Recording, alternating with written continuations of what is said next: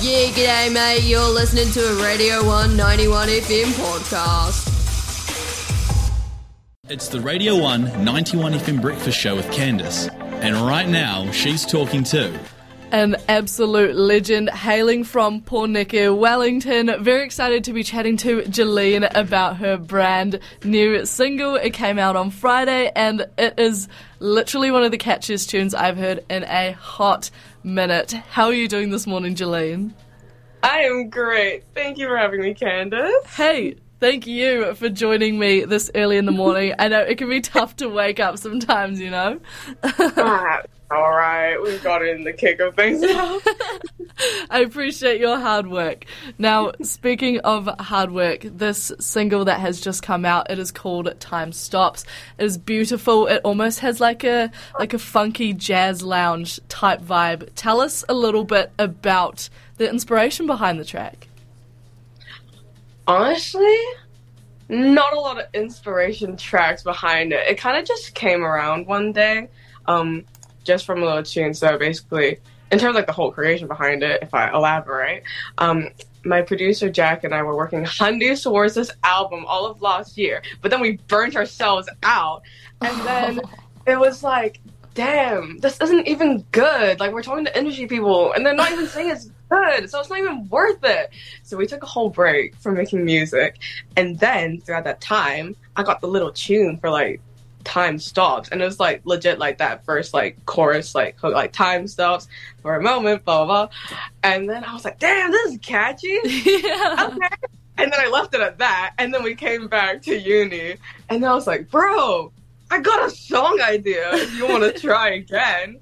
And then we just made it kind of out of thin air kind of but not really. There wasn't any really like reference tracks but more so like oh, I want it to be based in like indie, pop, electro, pop kind of. So more genre inspiration rather than song inspiration. But yeah, that's kind of what it was inspired by, at least in terms of sound and how it was made. So yeah. Whoa, that is like a massive like diamond in the rough type vibe, you know, like in the absolute pits of despair, like trying to create this album and you just can't hack it. Out comes this absolute bop, time stops. Is Time Stops kind of a reflection of what the album was going to sound like, or is it quite different? Nah, not at all. It's like everything that I've made post um 2022 is like a whole new era of me, let's say. I think after talking to those industry people and like them saying like, "Oh, your music is a bit too eclectic." And I was like, damn, ouch. oh, doesn't mean I have to lock into a sound. So a lot of the struggle over the summer was trying to think of what sound I'd fit into. And I think Time Stops is kind of like the introduction to that, to be like, this is what I am now, at least in a recorded sense. Hope there's more cohesion nowadays. so. I think that's it's a really hard balance to strike though, and I think that people really don't verbalize that very often. Like I think that a lot of that kind of shaping and reforming goes on behind the scenes, you know? So I think that it's so cool that you're just like, listen, I tried going one way and there's just a big old brick wall. And we boom, not working. It's not working. but time stops definitely does work. It is so so gorgeous. What kind of sonic direction were you planning on going with it? Sonic direction. Uh, I don't. I'm. I mean, I'm very not uh, um, in tune with my music theory or like my music vocabulary. If I'm being honest, but like, I feel like Time Stop sonically was like the way it's presented now was kind of how I always visioned it in my head, which is really impressive for my producer Jack to pick that out, considering how I do not have a music vocabulary like whatsoever. I like legit when we're when we make music, I'm just like, oh yeah, can you like add these like ding, ding, ding? and then he'll be like, oh yeah, hold on, wait a minute, and then just drop it. I'm like, no. so like I think, yeah, like I don't really know how to explain it, which I wish I could in a better way. I feel like Jack would be way better than this, but like, yeah, time stops. Like the way it's presented now was basically how I thought about it in my head, which is like crazy. So yeah, that little cute, like, I guess like, you know, Biba Doobie, the perfect pair, kind of like intro, kind of bossa like start and whatnot, Mm. kinda ish, and then yeah, just popping into like a full on like Shawn Mendes, Lost in Japan, like electro pop moment. But yeah, always harking back to indie. I think is the main thing though. Yeah, yeah. If it's not like super commercial pop, just check it under indie. That'll be safe. Indie. It's always gonna be- and we love to see it. Oh, speaking of seeing things, you created a video alongside this track. What was that like? That looked so much fun. Bro, it was so crazy. Like I've never had a music video like ever ever done in my life, and um, so context. I'm a student. I'm a music student at Massey University. I'm about to graduate, so that's scary. But um, the guy at the tech store, our man James, was like, "Hey yo." Carrie, who was my tutor in first year for like a course, funnily enough, was like really keen on your music, and she'd be keen on like making a music video. Hint, hint, nudge, nudge. If you have a song, and I was like, oh, I see you, James. And then so I went up to Carrie and I was like, hey, James mentioned this, and she was like, yeah, I'd love to make a music video. So she recruited, um, so that was Carrie Pullum, and then she recruited Francesca Sewell as a director, and she just completely read my mind. Like I had never met her before and then the first meeting we had she had the whole storyboard of like well i i know the story of Time Stops to be and i was like hold on this is this is way too trippy that you know this like got it you know this but oh my god so that was great so got on along really well from like the bat and then um come like music video shoot day especially for the party scenes i just got a bunch of friends to come in Yeah. and just like have a fun time. They just had a little bit of drink up while I was just filming around. We also got um Nathan Rudd doing extra um footage, and he also did the editing and the lighting. Such a slay girly Mason is. But um yeah, no, it was just a lot of fun. And yeah, acting alongside my friend um Helena um as my love interest. That was uh it was just funny because we were a bit ox in the beginning, but like then we just kind of just got into the flow of it. Yeah, we were like, ah, whatever. Lots Yeah. of love all round. The music video, exactly like you've described, it is so much fun. It is really like beautiful, very dreamy. It's colorful. It's just ah, it is so fantastic.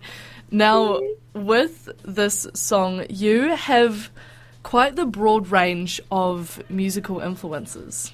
So, for anybody who doesn't know your background, give them a little bit of a, a taster of Jeline's background.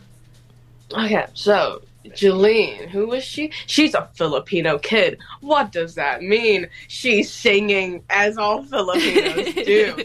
so, like, you know, just bringing out like the magic sing karaoke was always just a normal at like Filipino parties. So, I guess I was just always singing from a young age, but in particular, for some reason, I just really liked, you know, like like radio top 100, and then like musical theater for like the first chunk of my life. True. So I was, yeah, I was, I was like, I was gonna be Lea, Lea Salonga on Broadway, but I didn't. And then um, that kind of just like gradually went into I want to learn how to play an instrument. So then that's how I got into songwriting because I was bored of doing covers. So I started writing like little eleven year old depressed music that's emotional and like ooh so deep but not even Yeah. um or my, 10. my primary school boyfriend left me. Ah, yeah broken. Oh, I wasn't. I wasn't that cool to have a primary school boyfriend. I was. Oh, I wasn't either. I don't know why I said that.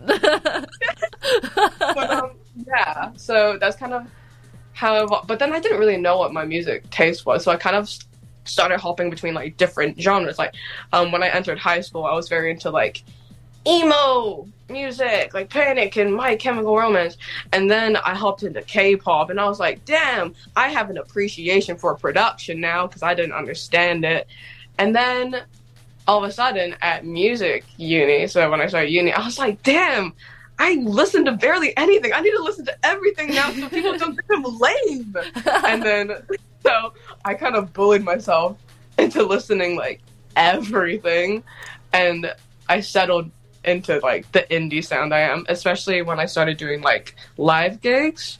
That's kind of how I settled into like the music that I make now. I don't know if that answered the question properly. I hope that's it. Yeah, no, that was perfect. I always find it really interesting hearing like the broader scope of people's music taste and then comparing it to the type of music that they make as a musician because sometimes it's like exactly similar, like to a T. I think we see it a lot with a lot of the like indie rock bands in New Zealand, but you mm-hmm. know, a lot of electronic artists, a lot of like indie musicians, you'll find that they just they listen to the most ridiculous genres and then they just like make something completely different. And I'm like, how did you do that? how did you I do guess- that?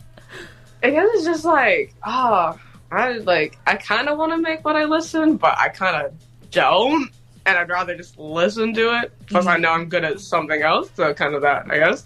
Exactly. Oh, loves to hear it. Now, where can we keep up with Jeline? What do you have coming up in the near future? Oh, um, so, I mean, I like am most active on like my Insta and my TikTok, especially for those who are like outside of Wellington, outside New Zealand, all that jazz. Um, but like in recent Wellington happenings, um, I don't know. I'm just cranking out my my degree, just getting through the last couple of weeks, and then I'm Sure. I'm I'm gonna be a graduated girly. Um, but I have a gig. So if you're in Wellington, I guess I have a gig coming up on the 20th of October, um, featuring. I hosted it. I'm hosting it myself, which is crazy. But um, all artists, um, because I feel like that's really important. I, me being Filipino is like integral to my like identity. So yeah, uplifting Welly Asian artists was the goal of this gig, and now we got that. And so yeah, free in October 20th, and you're in Wellington. And that's long. Who's to say? Who's to say? yeah. But um, yeah, no, basically just finishing uni, doing gigs, living life, and then next year is when all the music comes out. very, very Yeah. excited for that. Champion the bit, some may say. Hey, thank you so ah! much for your time this morning. This song is so catchy. Like, whew, I'm a bit worried to play it to everyone because they're not going to want to listen to anything else the rest of the day. Congratulations on this epic release from last Friday, and we're looking forward to the new music next year. Thank you so much, Candice, for having me. I so enjoy this so much. Hey, pleasure is all mine. it is 9.02 on the Radio 1 91 FM Breakfast Show. We are chatting to French for Rabbits. Coming up very soon, but first. Young naivete, that's what I'd say. Some impulsive action, the crowded room all sways. And place I stay, sudden attraction, a rush, a pulsive beat, a rising heat, and an angel in the spotlight.